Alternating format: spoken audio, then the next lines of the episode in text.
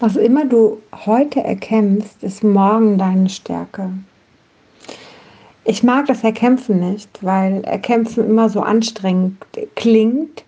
Jedoch, glaube ich, soll es die Disziplin dahinter zeigen. Und das finde ich vollkommen in Ordnung. Wenn du diszipliniert bist, dann bist du danach auch stark da drin. Diszipliniert mag ich aber eigentlich auch nicht, weil es immer so ein bisschen in Richtung ja, Arbeit, dieses Wort ist einfach negativ bei mir besetzt, ja.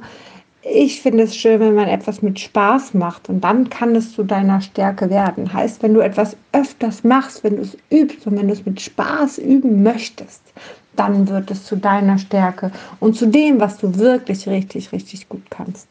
Ich bin gespannt, wie du das siehst. Schreib mir doch gerne mal.